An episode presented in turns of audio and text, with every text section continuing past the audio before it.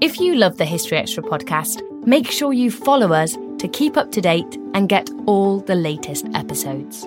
Thanks for your support, and I do hope you enjoy this episode. This episode is brought to you by Indeed. We're driven by the search for better, but when it comes to hiring, the best way to search for a candidate isn't to search at all. Don't search, match with Indeed. Use Indeed for scheduling, screening, and messaging so you can connect with candidates faster. And listeners of this show will get a $75 sponsored job credit to get your jobs more visibility at Indeed.com slash History Extra. Just go to Indeed.com slash History Extra right now and support our show by saying you heard about Indeed on this podcast. Terms and conditions apply. Need to hire? You need Indeed. This episode is brought to you by Visit Williamsburg. In Williamsburg, Virginia, there's never too much of a good thing. Whether you're a foodie, a golfer, a history buff, a shopaholic, an outdoor enthusiast, or a thrill seeker, you'll find what you came for here and more. So ask yourself, what is it you want? Discover Williamsburg and plan your trip at visitwilliamsburg.com. Hey, it's Ryan Reynolds, and I'm here with Keith, co star of my upcoming film, If, only in theaters, May 17th. Do you want to tell people the big news? All right, I'll do it. Sign up now and you'll get unlimited for $15 a month in six months of Paramount Plus Essential Plan on us. Mintmobile.com slash switch. Upfront payment of $45 equivalent to $15 per month. Unlimited over 40 gigabytes per month. Face lower speeds. Videos at 480p. Active Mint customers by 531.24 get six months of Paramount Plus Essential Plan. Auto renews after six months. Offer ends May 31st, 2024. Separate Paramount Plus registration required. Terms and conditions apply if rated PG. When you need mealtime inspiration, it's worth shopping Kroger, where you'll find over 30,000 mouth-watering choices that excite your inner foodie. And no matter what tasty choice you make, you'll enjoy our everyday low prices, plus extra ways to save, like digital coupons worth over $600 each week. You can also save up to $1 off per gallon at the pump with fuel points. More savings and more inspiring flavors make shopping Kroger worth it every time. Kroger, fresh for everyone. Fuel restrictions apply. You're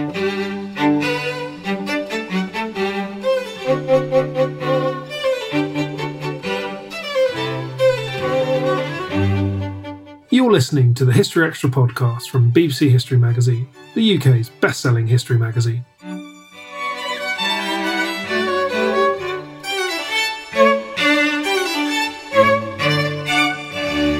I'm David Musgrove. Welcome to the second of our new four part podcast mini series, where we're bringing you a medieval masterclass with the historian Dan Jones. This was first recorded as a virtual lecture programme in the late summer of 2021, when Dan's book, Powers and Thrones A New History of the Middle Ages, had just been published. Over the course of four episodes, I asked Dan to take us on a journey through four ages of medieval history from the collapse of the Western Roman Empire through to the dawning of Renaissance ideas and religious revolution. To quickly recap what we covered in the first episode, that was from AD 410 to 750, and we left things with Islam having basically expanded across much of the Middle East, North Africa, and Iberia. And the period had been dominated by a lot of population movements, uh, and the world generally wrestling with the aftershocks of the decline of the Roman Empire. For this episode, we are looking at Dominion, and we're covering the period from 750 up to 1215 AD. To kick things off, Dan launches into an overview of the period, so that's what you're going to hear next, and then he and I dissect some of the key themes in more detail.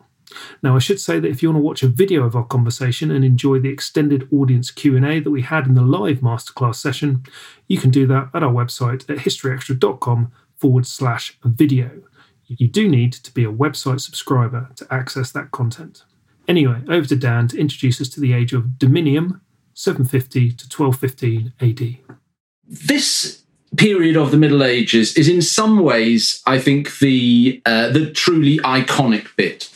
And by that I mean, uh, to put it into really um, fatuous terms, I suppose, if you were invited to a medieval themed fancy dress party, and you went down to your local fancy dress outfitters and you said, I need a medieval costume, it's very likely that they'd set you up with one of, of two types of medieval costume, um, and it would either be a knight or some sort of monk slash nun. Uh, there, there are other options. I accept there are other options, but it would probably be one of those two. And at the at the core of the part of the book we're talking about today, uh, which is called Dominion, which covers this period 750 to 1215, uh, lies the rise of these two particular archetypes: the uh, the professed religious people who had gone and devoted their lives to um, to the service of God and the service of their community through uh, the praise of God. And knights, mounted warriors, as, as they say, beginners mounted warriors who have given over their lives to uh, military endeavors, high degree of training, um, but ultimately the pursuit of uh, chasing, fighting, killing other human beings.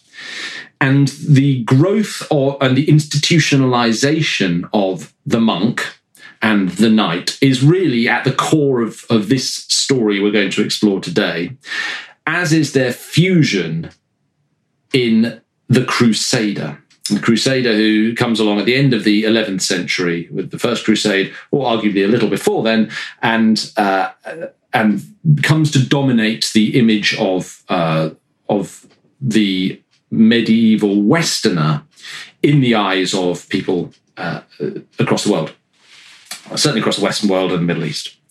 Politically, let's let's let's follow on from where we were last week. So last week we talked about the what Chris Wickham's called the inheritance of Rome, and we looked at the way that the barbarian kingdoms um, formed by nomadic tribes coming into the the vacuum left by the collapsing Western Roman Empire had had reformed, redrawn the map, so to speak, of Western Europe.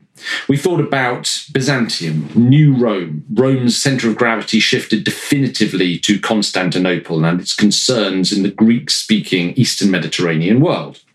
And we thought about the rise of the, uh, the first Islamic caliphates, the Arabs, who burst out of Arabia and, uh, we, as we argued, or I argued towards the end of last week's session, formed arguably the uh, the state with the greatest claim to be the heirs of Rome through use of a common language and uh, vast territorial conquests, among other things.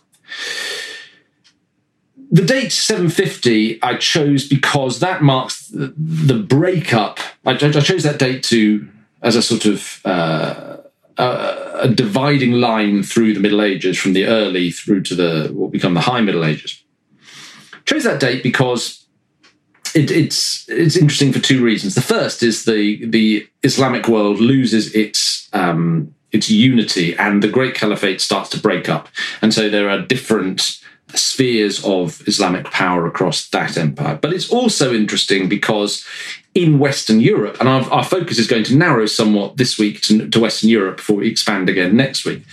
In Western Europe, at this point, we see in and around the land we now call France, the land of the Franks, the rise of the Carolingian dynasty. Carolingian means that they're the descendants of Charles, and the Charles in question is Charles Martel. In 732, Charles Martel, uh, a high ranking politician, although not a king, a mayor of the palace uh, in the Frankish world, defeated an Islamic army at the Battle of Tours. And this was subsequently seen and is still clung to today by many, particularly on, on the far right, as a defining moment at which uh, Europe, Western Europe, did not become uh, Islamic and potentially even Arab speaking. And the the uh, the Arab armies were kept below the Pyrenees, if you like. Whether that's true or not, we can, or, or an accurate description of uh, of events we can we can perhaps discuss over the next hour. What's undeniably true is that Charles Martel's descendants start to become preeminent in Western Europe, and particularly in the lands we call France, Germany, Northern Italy, uh, from around 750 onwards. And the greatest of them all is Charlemagne. Charlemagne, a king who managed to conquer not only the lands of the Franks, but also large parts of what is now Germany, who claimed areas of Saxony from pagans, who fought the Avars in the east, who sent armies across the Pyrenees uh, to fight in northern Spain, as we now call it, who put together a, an empire which looks remarkably, which includes, for you know, in modern terms, France, Germany, Belgium, Luxembourg, much of Italy. Um, it looks remarkably like the core of the modern European Union. And Charlemagne, in doing that, sort of set a high watermark in, as many people would see it now, for European um, consolidation, integration, unity, uh, which was in, in, many ways the curse of the Middle Ages there, and, and, ages thereafter, because this idea that Europe could be unified uh, and the striving of particularly French and German rulers to set about that unification has uh, has has played on the the Western imagination, the Western European imagination, ever since Charlemagne's day. Now, Charlemagne's other great achievement uh, was to have himself crowned as emperor uh, in the year 800 in Rome.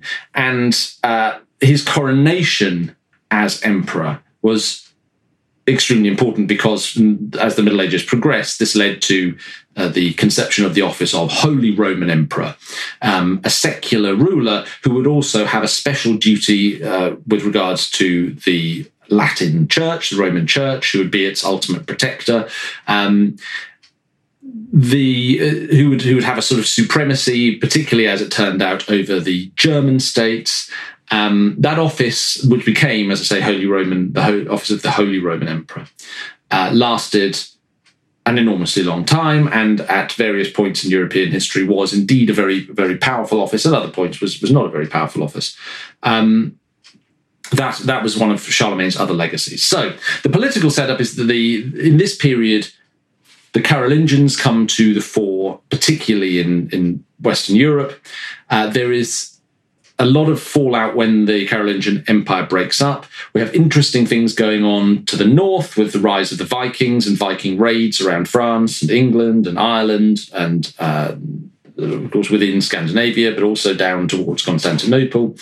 And then within the Frankish world, that is the world dominated by the Franks, the descendants of Charlemagne, we start to see the rise uh, separately of archetypes, monks and knights, and then their fusion as crusaders. So there's an awful lot going on in there. I've, I've tried to sum up some of the dominant themes of, as Dave said, 500 years in a bare 10 minutes. So there's a massive amount to unpack, um, which is why I think I will ask Dave to come back and uh, help me unpack it. And here I am. Thank you very much. Right. So that's dropped us into the story. First thing, Dan, what, what is the difference between a Merovingian and a Carolingian? Well, the similarity is that they're both slightly difficult to say.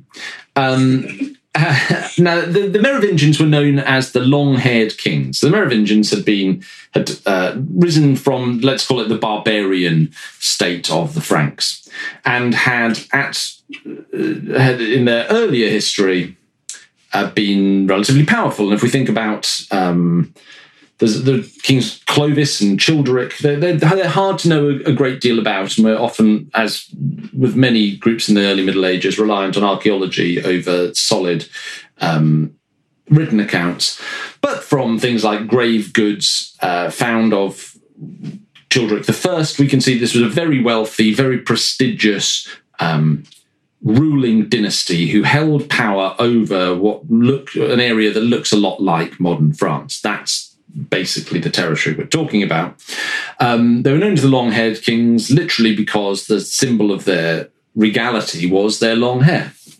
But as um, as those post Roman years progressed, the effective power of the Merovingian kings began to wane until they were known colloquially as the do nothing kings, uh, kings who uh, who held a lot of prestige and sort of swanked about combing their hair, uh, but didn't really do very much. And power in let's call it France and the regions of France, Austrasia, uh, Neustria, Aquitaine, and so on that had passed to mayors of the palace, pragmatic political rulers, people like Charles Martel, who exercised most of the the the real functions of kingship without actually holding uh, kingship itself.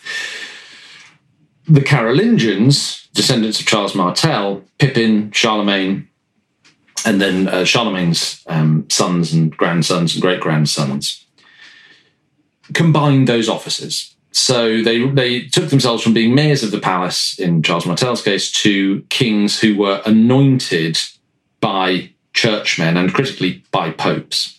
So Pippin was the, Pippin the first was the first to have himself anointed, and so that this is a sort of priestly ceremony, which today, if we think about if we can cast our minds back or at least think about uh, images of Queen Elizabeth II's coronation, the essential part of most coronations of kings and queens in the Western world today involve a ceremony of anointing. Holy chrism is placed on the shoulders and the head and so on.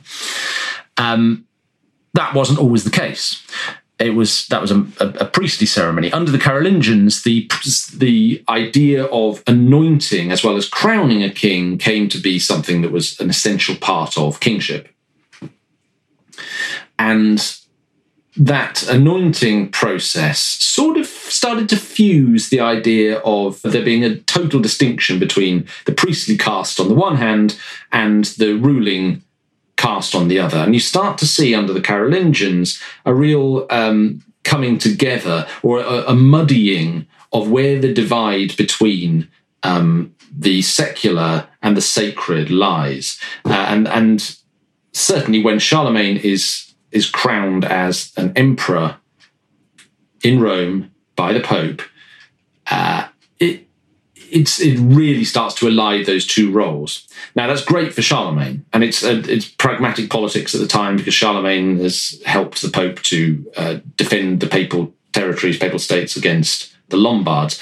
However, the repercussions of of having such of muddying the distinction between the secular and the sacred uh, mean that for most of the rest of the later Middle Ages, arguably up to the Reformation, there is a constant running battle between popes and the greatest kings in Europe as to who has um, preeminence. And this manifests itself in things uh, like the um, uh, the investiture contest when there are these enormous arguments about who gets to appoint bishops, and it runs all the way through to the Reformation and the and the arguments um, that you see play out in the English Reformation when Henry II is claiming to be the supreme head of the church in his realm. These these are in, in many senses the uh, arguments inherited from the Carolingians.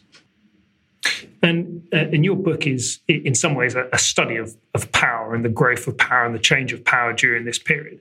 Is it fair to say that the growth of the power of the papacy is inextricably linked with the growth of the Carolingians? Is it are the two things they come together and, and boost the, the papacy as well as that monarchy, that dynasty? Yes, to an extent, uh, although it isn't just the Carolingians. There's a growth in the power of um, the power, the depth of power, the extent of power, the prestige uh, of kings across Western Europe, particularly Christian kings. Um, from this period, from you know, from the 9th century through till uh, let's say the fourteenth century or thirteenth century, there's there's a, a, a, big rise in the power of kings.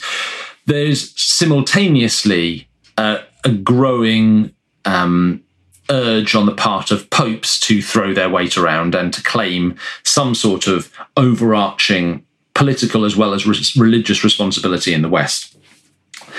The key in terms of the Carolingians is probably falls in Charlemagne's reign because it's at this time that popes in Rome, who remember had just been one of, of, of, of four very important bishops, Bishop of Alexandria, Bishop of Constantinople, Bishop of Antioch, had, uh, had been only one of four very important bishops in the church. And but but during the by the time we get to the first millennium, popes seem popes consider themselves to be set apart from any other churchman on earth. They do need to look for political protection, and and the big switch that happens in Charlemagne's reign is that finally and definitively, instead of popes in Rome in time of need looking east towards Constantinople, towards the Roman emperors, the Byzantine emperors, for protection, for political support, for military help if they're under attack by other, other regional powers, they start to look north across the Alps to the kings of Europe. And that's the big switch. So you, have this, this interesting relationship in which popes are sometimes looking for protection, for help, for, uh, for moral political support to uh, to European kings, but on the other hand, uh, resent the fact that they're reliant and want to uh, emphasize their own supremacy. Now, that, there are various moments at which this is particularly important. One of them, which we'll come to, is around 1095 or in the sort of 1090s with Urban II and the start of the Crusades, and another is 1215 with the arrival of Innocent III, probably the most ambitious of all the medieval popes in the sense of the pope who believed most strongly and did most to uh, advance the monarchical power of popes across the Western world. Right, we'll hear, we'll hear more about popes as we as we go on, as you say going back to Charlemagne, what was the secret of his success? The impression you get is that Charlemagne was himself extremely personally charismatic, and that, and that that will sound like a, a glib and easy answer, but we can't. We're often tempted to write off personal charisma and personal talent, and uh, when we're writing about um, historical figures, and there is this deep. Uh, constant argument in history between ideas that there, there are great men and that there are big forces. If we think about Charlemagne, I mean, I'll, I'll read you a description of Charlemagne um, at his pomp by the chronicler Einhard who uh, now Charlemagne stood six foot three, which was extremely tall for the age. Uh, coincidentally, the same height as me. Um, that's what Einhard said of Charlemagne. The top of his head was round, his eyes large and lively. His nose was a little larger than average. He had fine white hair and a cheerful and attractive face. And he goes on to describe how he's a keen swimmer and he's very physically active. He, he wears a linen shirt and linen underwear, a tunic fringed with silk and stockings. He covered his shoulders and chest in winter with a jacket made of otter skin or ermine and a blue cloak, always armed with his sword, which had a gold or silver hilt or belt. So, although not a sort of ridiculously over the top um, Renaissance style king, like a Francois Premier or Henry VIII, he, he made this, this kingly impression upon people and was clearly able to command enormous respect by virtue of the force of his personality. Now, that's not clearly the only reason. He inherited a lot from his father Pippin, and particularly this idea that the, the Carolingians were anointed and supported and in some some way uh, sanctified almost by the blessing of the popes, and he, there was real political momentum that came from that. Charlemagne was an extraordinarily capable and tireless uh, military campaigner who understood a very basic calculus of warfare, which was that on the fringes of the Christianized realms over which he extended his power, um, quite ruthlessly in many cases, happy to depose his brother, his nephews, relatives, and, and send them off either to monasteries or have them mutilated and disappeared. There's a ruthlessness, but there's also a sense that on the fringes of the large territories over which he he uh, he claims control lay pagan peoples. Um, who against whom, as a, an explicitly Christian king, he could legitimately make war and win a lot of booty and a lot of you know a lot of slaves, a lot of money, a lot of women, a lot of horses, a lot of the basic currency of medieval warfare.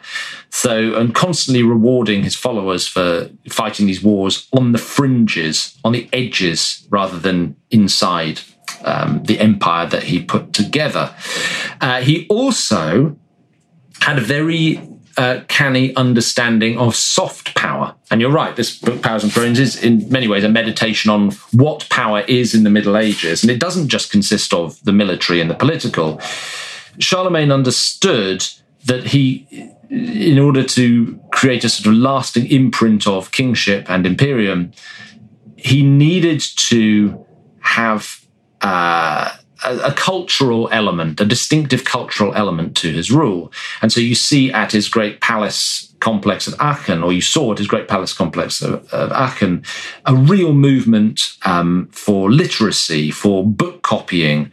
Um, he was extremely keen about sending out written uh, commands rather than simply verbal commands to enforce not only political edicts but religious edicts as well from his court. So um, he sponsored monasteries. He understood that there was uh, the monasteries provided not only sort of spiritual purpose across his empire, but a purpose in education and a purpose in representing the power of the Carolingians uh, wherever they ruled. So there was a lot of, of, monastic sponsorship as well. So he understood power in the personal sense, the political sense, the religious sense, the military sense. This was this was in many ways um, the archetype of a great medieval ruler, and many who came afterwards uh, measured themselves against uh, his yardstick. And I guess one thing that he, he didn't necessarily have to um, to confront was the was the threat of the of the Scandinavian, the Viking uh, advance, which you know comes into this story, doesn't it? Um, I, I, suppose slightly after his his reign, really. You know, we in Britain we think of Vikings as people who who raided Lindisfarne and, and around the British coast and the Irish coast, but fact is they they um, they had regular adventures into continental Europe as well uh, through the through the 9th century, 10th century. How how does the incursion of the Viking story into this change the power dynamic across Europe? Well, under Charlemagne and subsequently under his uh, his descendants, you start to see an expansion of the Frankish world, partly in terms of an expansion of the the territories over which Frankish kings claim to rule, whether that's as you know in one big block or in the three large blocks, um, Western and Eastern Francia and Lotharingian between them, that develop uh, over the course of the Carolingian period so you start to see an extension of those borders, but you also start to see an extension of the cultural, religious aspects of Carolingian rule. So that, that means Christianize, taking over previously pagan, non-Christian lands and uh, colonizing them with Christians, uh, with monasteries, with uh, Christian lords. And they start to push further and further north until they're sort of uh, create this, wasn't it the Danish March the, in the north? They start to butt up against the lands of the Scandinavian, uh, non Christian, um, seafaring and river-faring people who we collectively call the Vikings. And they pique the interest of the Vikings because the Carolingians are, generally speaking, rich and sponsor a lot of monasteries uh, in which there's a lot of movable wealth and not very many trained killers to defend them. So uh, it's inevitable, I think, that you start that the Viking and Frankish worlds start to intermingle from the ninth, well, the late eighth and ninth centuries onwards. Now, of course, it's not just the Frankish lands the Vikings are attacking. We know all about Lindisfarne. We know all about Viking raids into the North Sea, Vikings down in Constantinople, and so on. But specifically, with regard to the bigger story that we're telling today and the bigger story that's in the second part of Powers and Thrones, what the Franks and the Vikings create, in a way, as they clash, are the Normans and so, as the the there's this sort of over several generations clashes between Franks and Vikings continue, and you have the Vikings sailing all the way down the River Seine until they're in Rouen, they're in Paris. Um, they're really up in the faces of the Franks, and there's uh, a settlement eventually in which um, a Viking ruler called Rollo is given a parcel of land which becomes what we now know as Normandy. And the descendants of Rollo are sort of Frankified, Christianized Vikings. And they're known as the Normans, short for Northmen in English. And they are uh, a, a, sort of interesting hybrid who don't just stay in Normandy, who then extend their power south down as far south as Sicily, and who are major players in the Crusades. And they're very well known through their power in, in Sicily and southern Italy to the, uh, the Byzantine emperors in Constantinople. Um, they're famed for their well, they, they, conquer England, of course. They're famed for their um, prowess on the battlefield, just as the Franks are in terms of their, their, heavy cavalry. But the Normans are known for their castle building expertise. They're known for their ruthlessness, uh, exceptional ruthlessness in the business of warfare. And they become very, very important in the Crusades. So you have two kind of fusion things going on in the Crusades, which we'll, uh, we're not going to get to immediately, but we will get towards. One is that there's an enormously strong Norman contingent in the Crusades the fusion of the Frankish and the Viking. And there's also in the idea of the Crusader himself, and I, I, think it's himself rather than him or herself, himself, the fusion of the ideals of the monk and the knight, and these all of these things come together in the in the Crusades. Still to come on the History Extra podcast. You have this extraordinary figure who is then known as the greatest knight, and that's still what people call him today, the greatest knight, because he was the absolute embodiment of martial prowess, political talent, uh, upwardly mobile wealth and land seeking, and uh, literary sensitivity to what chivalry really was. We don't always realise just how much our negative thoughts and experiences stick with us and weigh us down. You may find your brain constantly running through a highlight reel of bad moments. That comment your friend made last week that hurt your feelings that frustrating thing your mum does, or that silly thing you said in a meeting. Maybe it's time to get it all off your chest, whether it's a tiny annoyance or something much bigger. Talking about it can give you some relief and lead you to a potential solution. That's where therapy comes in. It's a safe space to share whatever's weighing you down and learn to process it so your internal highlight reel can focus on the good stuff. And BetterHelp offers affordable online therapy on a schedule that works for you. Connect with a licensed therapist by text, phone, or video call. Start the process in minutes and switch therapists anytime. Let it out with BetterHelp. Visit betterhelp.com slash historyextra today to get 10% off your first month. That's betterhelp, H-E-L-P dot com slash historyextra. This episode is brought to you by Indeed. We're driven by the search for better, but when it comes to hiring, the best way to search for a candidate isn't to search at all. Don't search Match with Indeed. Use Indeed for scheduling, screening, and messaging so you can connect with candidates faster. And listeners of this show will get a $75 sponsored job credit to get your jobs more visibility at Indeed.com slash History Extra. Just go to Indeed.com slash History Extra right now and support our show by saying you heard about Indeed on this podcast. Terms and conditions apply. Need to hire? You need Indeed. You've successfully ticked off several of my my questions there. One of them was about whether the Norman conquest has uh, importance beyond just England. I think from what you're saying, it is it is more significant. We, we tend to see it as just you know William the Conqueror goes and takes over England and then, then have uh, consequences beyond in, in Britain generally. Um, but actually, you're saying those Normans were pretty significant in the in the run of things generally. Well, the Norman, yeah, okay. So the Norman conquest of England specifically. Um, is it's an incredibly important uh, and rightly canonical moment in English history because of the changes that it wrought over the fabric of the English landscape, of the the organiza- the political and religious organisation of England. You know, we number our kings, dating from William the First. It's it's a traumatic event in many ways, uh, as well as a, a, eventually a creative one. It in, it ensures that for hundreds of years, uh, there is a, a, lingering and not, sometimes not very helpful sense that England and Normandy are bound, and that the English kings ought to be ruling across the Channel as well. So, yeah, look, in English history, we don't need to rehearse how important the Norman conquest is. Uh, the further you step back, or the further you sort of pull the lens away from just focusing on England, I think, as usual, the more peripheral English affairs can become. Um, it's arguable, I think, it, very arguable that the Norman conquest of Sicily and southern Italy is infinitely more important in in broad European terms, uh, in, in the sort of the big history of this region, than the conquest of England.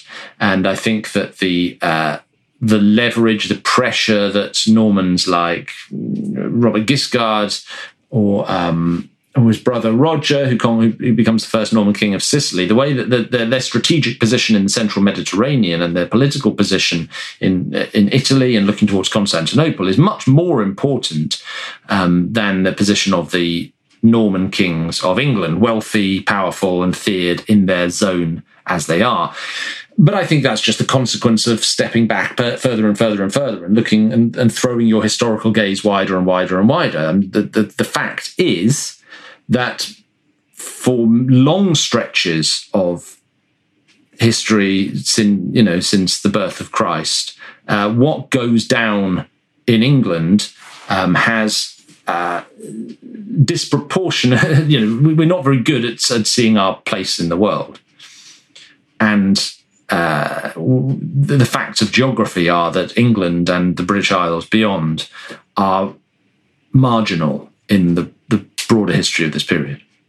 Now, going back to the Vikings, the Vikings uh, were initially pagans. They, they, they followed pagan um, beliefs. Um, uh, and then the Normans, as you said, they, they became Christianized. At what point would you say it would be reasonable to talk about Europe, Western Europe, as Christian? Because you talked about Charlemagne um, looking to looking to the east to those pagan territories, and of course, we should remember that there are still Islamic territories in in Iberia at this point. So when when would you start to use that sort of phraseology? That's a, that's an extremely good question. Um, you know, right up until the 11th century, there are still uh, pagan Vikings.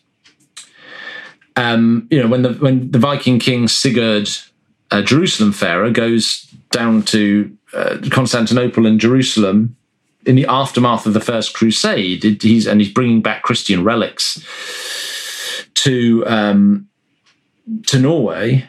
He's this is still a very young uh, belief system in Scandinavia, and Scandinavia is a very important part of uh, of Western Europe. So, you know, we can we're, we're, still we're not necessarily all the way there in the 11th century. Now, if you uh, you mentioned the Reconquista, what was what's now Spain and Portugal, well, you could argue that until 1492, when the last uh, Islamic ruler of southern Spain um, is kicked out of Granada and the Alhambra uh, that there is still an important Islamic presence on mainland um, Western Europe.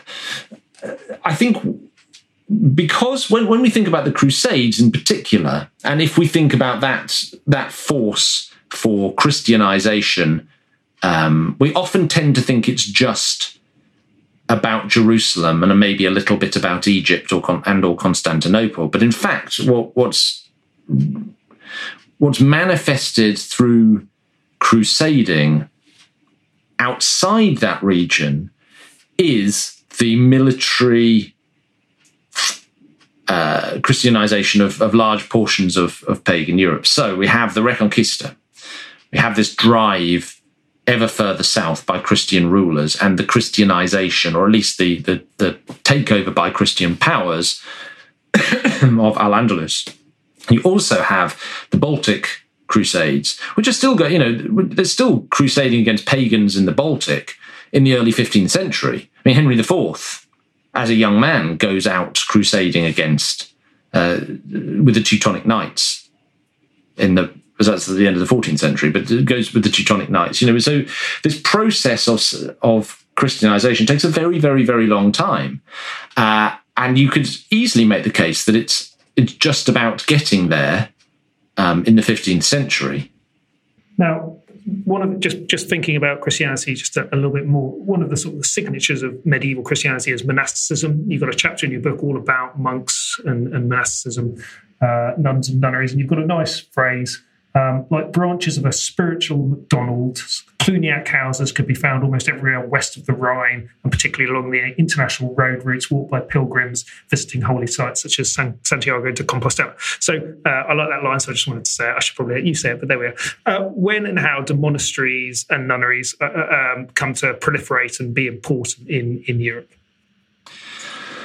So the rise of monasticism um, and its proliferation across Europe is is an enormous story that begins very early on. You know, and that, so the story of of monasticism or of asceticism in um, in the Christian tradition is almost as old as Christianity itself.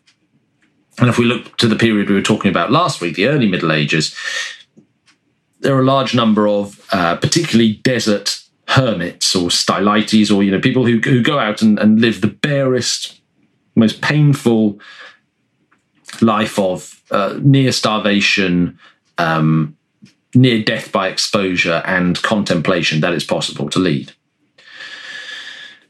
Monasticism in the sense that we understand it, which is com- largely communities of monks and nuns living together, doing manual labor, praying, keeping silence, singing, doing God's work, Opus Dei, uh, begins around the sixth century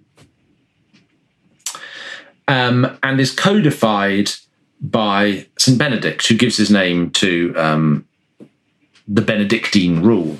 And if we talk about Benedictine um, monks, who are for a long period in the Middle Ages the, the dominant group of monks, we're talking about monks who follow the rule written down by St. Benedict. If you believe that St. Benedict was actually a person, it wasn't Pope Gregory the Great who wrote. Anyway, put that, that aside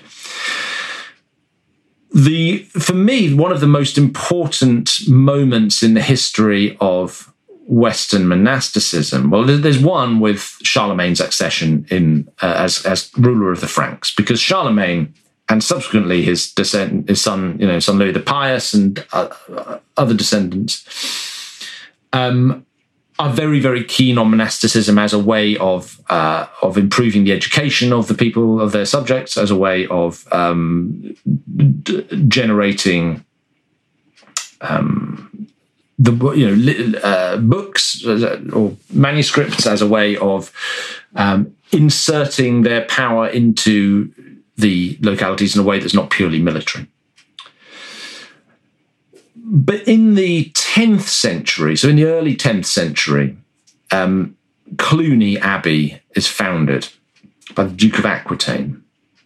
And I think for me, that's that's a foundationally important moment in the history of monasticism in the West, because Cluny and the Cluniac system uh, comes to have profound importance, and and the, and the Cluniacs become incredibly powerful in in a soft in in terms of soft power during the High Middle Ages. What is Cluniac monasticism? Well, the story of Western monasticism is the story of, of constant waves of reform. So, what happens at Cluny, where in the early 10th century uh, a new monastery is founded for the where monks can live and study and pray and and and crucially uh, sing masses for the souls of the dead and the, their benefactors in particular. Cluny starts to become a sort of center of monastic reform. And Cluniac priors and Cluniac, you know, senior Cluniac monks go out over the subsequent generations into other mon- other Benedictine monasteries around the West and start to reform them, which is really a case of reading the Riot Act coming in saying, look, you're not you're not sticking to the spirit and or the letter of Saint Benedict's rule, and you need to be doing better. And then a, uh, then a monastery can be considered considered to have been reformed, and it's jo- it's brought into the Cluniac fold, so it becomes in some way uh, answerable to the mothership at Cluny itself. And this is a process by which the power of one particular monastery starts to spread. Uh, it, it be, the, the, reason I use the term spiritual McDonald's is because it's a, it's it's basically what we now understand to be a franchise system. They take the Cluniac brand, the Cluniac way of doing things, and start to export it uh, over wide distances. And and the other part of the the, the passage from the book that you quoted says that they were uh, Cluniac monasteries were often arranged along pilgrim roads, and that's absolutely right. So let's say that you and I, Dave, decided we were going to leave our, our our bases in uh, in southern England, and we were going to go off to Santiago Compostela to see the uh, the relics of St James we would cross the channel and then join established pilgrim roads that hit certain monasteries, holy sites along the way, crossed the passes of the Pyrenees, went along northern, what's now northern Spain, and ended up in northwest Spain, in Galicia, in Santiago de Compostela. Uh, along the way, pretty much every time we needed to stop, we would probably find a, a, Cluniac reformed Benedictine monastery that had some relics we could admire, that uh, would give us a bed or somewhere to stay for the night, that would look after us, and that in return we might give a little bit of money to, or um, or a bit of other, some other form of sponsorship to. and that proved to be a very effective system. Now, the Cluniacs also, and it started to generate a lot of money, and, and the Cluniacs um, system became extremely wealthy, and, and Cluny Abbey itself, the mothership in Burgundy, started to become incredibly grand until and there were and the the Abbey Church and the Abbey grounds went through several stages of redevelopment, culminating in what was unsexily known as Cluny 3, a great Abbey Church, which for a while was the biggest building in the world, um, bigger, slightly bigger than St. Peter's in Rome. It's a very powerful and wealthy system, and and with with the rise of the buildings, with the rise, of the spread of Cluniac monasticism, um, the heads, head abbots in the Cluniac um, order started to become extremely politically powerful and befriend um, the great popes and kings of the day. Um, that meant that, in particularly in Spain, where they were good friends with kings of Aragon, kings of Castile, the Cluniacs started to take advantage of the Reconquista. So, as the kings of the the rulers of the kingdoms of Spain uh, and, and what's now Portugal started to advance further and further south at the expense of the Muslim powers in that region, they would often funnel some of the profits of their warfare into the Cluniac system, into the they would, don- they would either found Cluniac um, monasteries or just donate to Cluny itself uh, with the with the the deal being that then they would have more prayers said for their souls. They would have a faster chance of getting through purgatory, getting into heaven after their deaths. That's the kings who'd done all the killing. And so you you start to see, including at monasticism, a uh, a monastic, a reformed version of the Benedictine monastic order uh, which earns a lot of its profit actually from warfare, that arranges itself very cleverly along pilgrim roads, and which is in some ways uh, an essential part of the DNA of what becomes the Crusades, because Urban II, the Pope who preaches the First Crusade, had had had his education and his upbringing in the Cluniac system, and I think understood very well the calculus that, well, on the one hand. Uh, the, uh, the church can benefit strongly from mass pilgrimage, and on the other, the church can benefit strongly from warfare against the infidel. And you put these two things together, and you come up with the Crusades. Right. Uh, now, before we get on to the Crusades, we need to uh, just tackle one big concept, which you talk about in your book: the concept of the knight and uh, and uh, the knight in medieval society. Uh, there's two words um, that I'd like you to just um, dwell on for a second and tell us whether they meant anything in the medieval period and whether they mean anything now: chivalry and feudalism. Chivalry and feudalism. Well, we should be able to do that in five minutes or so. Um, what to answer both of those questions? Let's think about what is a knight. What does that mean? Um, what if we think about a knight? What are we talking about? Someone wearing armor on horseback, fighting with a lance. Those, those are the essential ingredient, the elemental ingredients of what makes a knight. But of course, we know that there's much more to knighthood than that. Let's think about the Bayeux Tapestry because there's something important that happens um, that transforms an, an Commoner Garden mounted warrior then there'd been mounted warriors going back to ancient Greek times. What transforms a Commoner Garden mounted warrior uh, into a knight? Think about the Bayeux Tapestry. The men on horseback, by and large, in the Bayeux Tapestry, and you you will be the man to correct me if I'm wrong. Uh, they're not fighting with couch lances. So there are a couple of technological improvements uh, or inventions that help mounted warriors become knights which is to say they're fighting on horseback with a lance and they're, they're by an order of magnitude more powerful on the battlefield than simply wielding a spear. One uh, is the cantled saddle, a saddle with basically a back to it, and the other is the stirrup.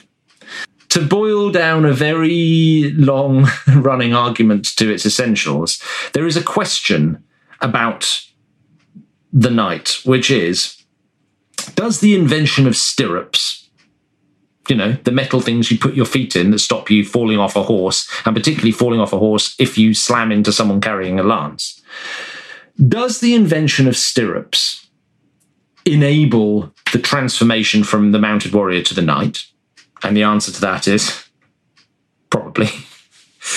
Uh, And does that therefore increase the value of a mounted warrior on the battlefield so much that knights become able to command enormous fees? Well, they need it, it costs an awful lot to train a knight, to keep a knight in kit and horses.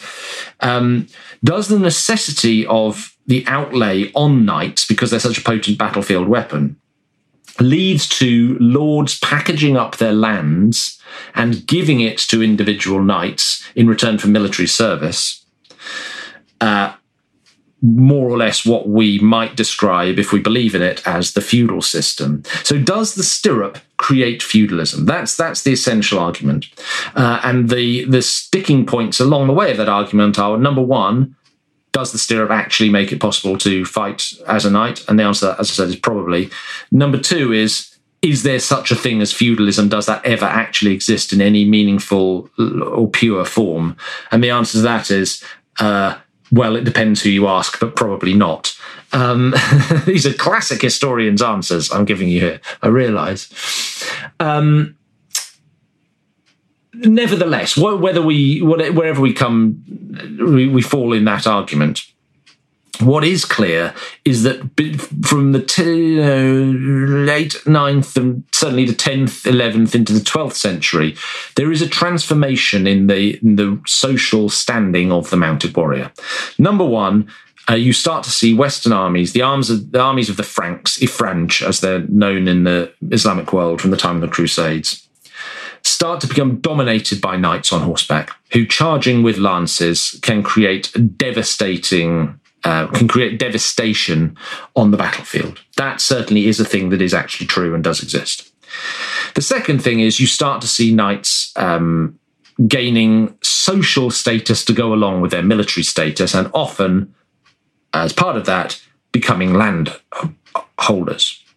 That's a thing that happens. Whether that amounts to a total transformation of society into this thing we call feudalism is uh, unanswerable at this moment between you and I, and possibly ever.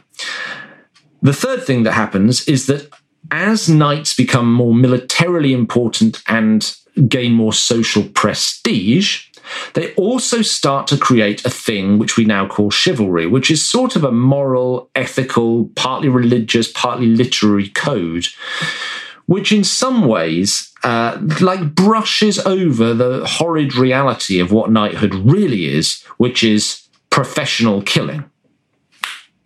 You see this all the time. Um, any uh, body, institutionalized body of professional killers, from the household knights of a medieval king through to the SAS, Navy SEALs, you know, uh, French Foreign Legion or whatever, any trained killers, psychologically as a means of dealing with what they do, tend to evolve a quite romanticized um, story about themselves. It's a it's a it's a it's a way of of bonding the men, typically men, sometimes women who do it, uh, and a way of I think um, masking the the bloody horror of the task. Chivalry is an evolving concept in the Middle Ages. Um, it's connects obviously to the French word for horse and horseman. It's uh, it's a code of conduct that governs how originally it's a code of conduct that governs how knights interact with one another, but it quickly develops a strong literary side through um, through things like the, the story of El Cid or the Arthurian legends, first written down by Chrétien de Troyes in the 12th century, um, right through to the, the, the, more sophisticated and or evolved military uh, sort of Arthurian romances of Malory in the 15th century. Um, the probably the pinnacle, or certainly as I describe it in Powers and Thrones, the pinnacle of this story comes uh, in the 12, late 12th, early 13th century with the career of William Marshal. William Marshal's a very, very interesting character if you're interested, if you're fascinated by knighthood, because William Marshal is um, a not particularly wealthy, I mean, fairly wealthy. He's the son of, of a knight. He makes his way in the world by training for knighthood and going out into tournaments, not the kind of um, tournaments you see in the 16th century or in A Knight's Tale starring Heath Ledger, but running mock battles over, you know, dozens, scores of uh, of miles of land around Western Europe, in which knights train for combat, fight in teams, win money by ca- capturing each other and ransom each other, sometimes die. So William Marshal makes his way uh, in the world, makes a fortune and a name for himself through through training to be a knight and fighting in tournaments. He then goes on to be mixed up in the affairs of Henry II, Eleanor of Aquitaine, Henry the Young King, Richard the Lionheart, King John, and eventually is the sort of the Earl and Protector of England who secures the accession of Henry III after John's death in 1216. Now, that's all very interesting. William Marshal seems to live his life heavily influenced by not only the political necessities of the day, and his own temperament, but by the literary ideal of knighthood. And he, he makes his decisions based on whether he feels like he, the decision is the decision of a good knight, uh, whose qualities include most predominantly loyalty. After William Marshal, and that, so that's all quite interesting. He's like living out uh, a literary fantasy in many ways as he's fulfilling a political role. And then the, the loop goes round again because after his death, Marshal's friends and family commission one of the most famous texts of the later Middle Ages, the old French verse biography of William Marshal, known as The History of William Marshal. And this is a sort of tidying up, glossing, uh, transformation of Marshal's story into epic poetry, in which all of his his his knightly virtues, which he's drawn from literature to to live out, are given their own new literary form. So it's like pop will eat itself. You have this extraordinary figure who is then known as the greatest knight, and that's still what people call him today, the greatest knight, because he was the absolute embodiment of martial prowess, political talent, uh, upwardly mobile wealth and land seeking, and uh, literary sensitivity to what chivalry really was.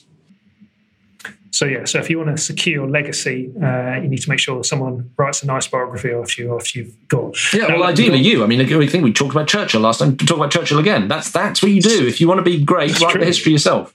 There's one big topic we need to address, which is the Crusades, um, and some of these themes we've talked about sort of come together there with knights, the growth of knightly classes, and the papacy. So the the, the first Crusade is called by the Pope in the in the in 1090s there's loads, loads we could talk about there. You've written loads about it. So just can you give us a sense about how the Crusades reshape the political map of, of, of Europe, given, given your theme of powers and thrones? It, politically, how does how do they how do they change things? Well, the Crusades spring out of some of what we've talk, talked about already. The the insight of the Cluniac system that there is uh, there's wealth and power for the church um, by getting involved with um, with the wars of kings there is also um, a sort of deeper problem of um, sin, which is how do people like knights who are trained killers offset or cleanse the blood from their hands? You know, it's it's an unfortunate reality that if your job is killing other human beings, you're probably going uh, if either to hell or certainly to purgatory. You're not you're not making your way straight to heaven. Um, there is the matter of the East, you know, drawing back on what we were talking about uh, last time, there is a that there are growing problems in Constantinople in which the Byzantine emperors have uh, are losing steadily more and more of their territory and influence, particularly in Asia Minor. Um, Syria, Palestine as well, being areas traditionally under their control, which have, have now pretty well slipped into Islamic hands.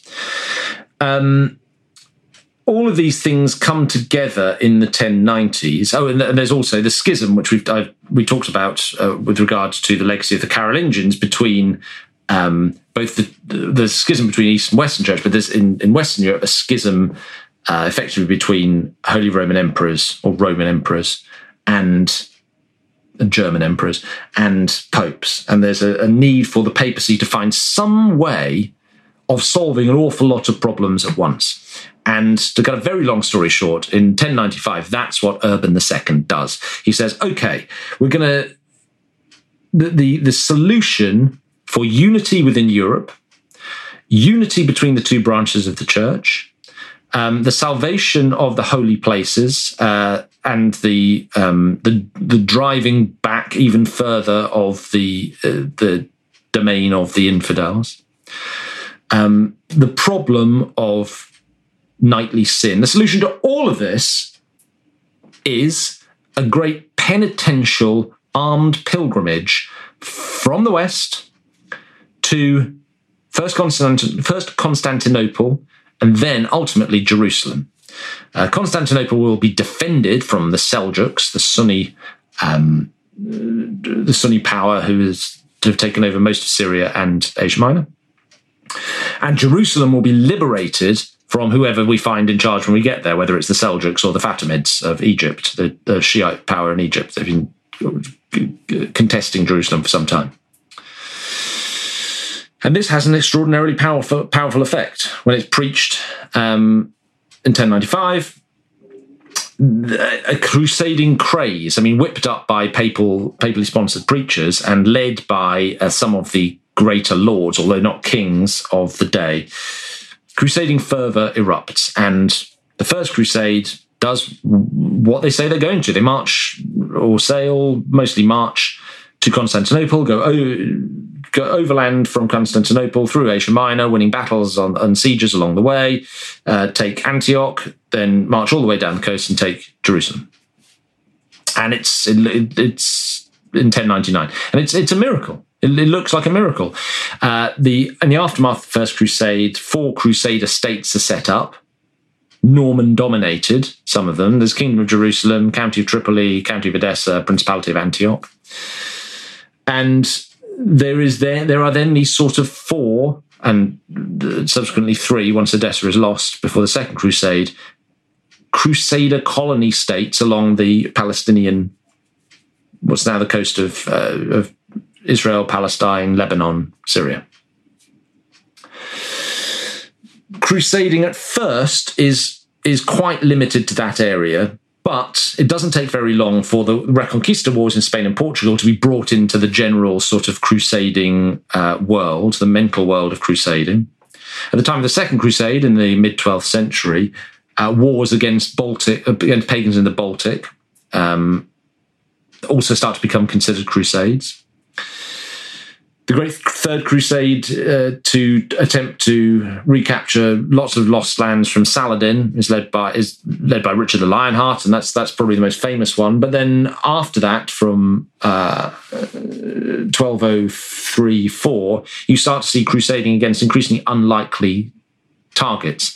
Some of those, some of the crusades are led against um, Islamic rulers in um, Egypt but the Fourth Crusade takes aim at Constantinople, a Christian city, and they burn half of Constantinople to the ground and depose the Byzantine emperor.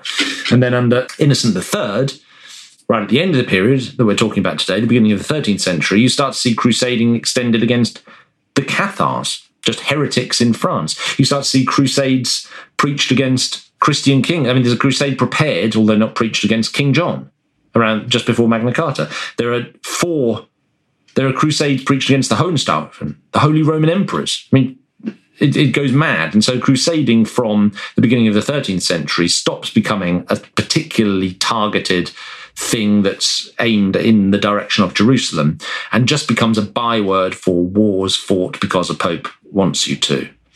And so, and, and within them, at the beginning, we see we we start to see how the fusion of the knight and the monk has has, has taken um, political shape. We start to see how the fusion between the Frank, uh, the Frank and the Viking has taken sort of political, cultural uh, shape in the form of the Normans, um, and we start to see what the consequences ultimately are of the contest for supremacy in Western Europe between popes and kings, which was set up by Charlemagne.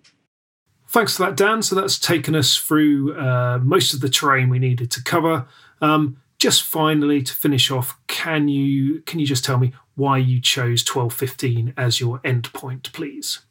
Uh, twelve fifteen is a good date because it's it's um, it's it's sort of towards the end of Innocent III's uh, tenure. It, it's a, a, a, sea change, really, in um, or uh, is it a sea change or a high water mark? There's some um, uh, there's some watery analogy I'm reaching for, but it's it's the end. It's it's the high point of church power, a high point of crusading, um, and it marks a sort of uh, a shift from the, the time when monasticism and the sort of early phase of knighthood had these had been the sort of elemental powers uh, cultural military powers in Europe, and it marks the, the kind of d- decline really thereafter of crusading as a, as the sort of central unifying force in Western Europe. And the concerns uh, from this point on will be we're going to throw our gaze open a bit more next time around as we start to see the arrival of the Mongols into the the Western consciousness, we start to see uh, we, we, we're going to take a big dive into the 13th and 14th centuries. We're going to start to see other powers uh, on their way back up. So the power of um, the merchant, the power of the builder, the power of the medieval scholar. We're going to investigate power in, in all these different ways next time. So that was Dan Jones. His book, Powers and Thrones A New History of the Middle Ages, is published now by Head of Zeus. And as I mentioned in the introduction, if you'd like to watch the full video with the extended audience Q&A of this session, you can do that at our website at historyextra.com forward slash video. But you do need to be a subscriber to the site to access that content. The third episode in this masterclass looks at the period of rebirth from AD 1215 to 1347. Thank you for joining us. Thanks for listening. This podcast was produced by Ben Hewitt, Jack Bateman, and Brittany Colley. To find more of our history content and podcasts, go to historyextra.com.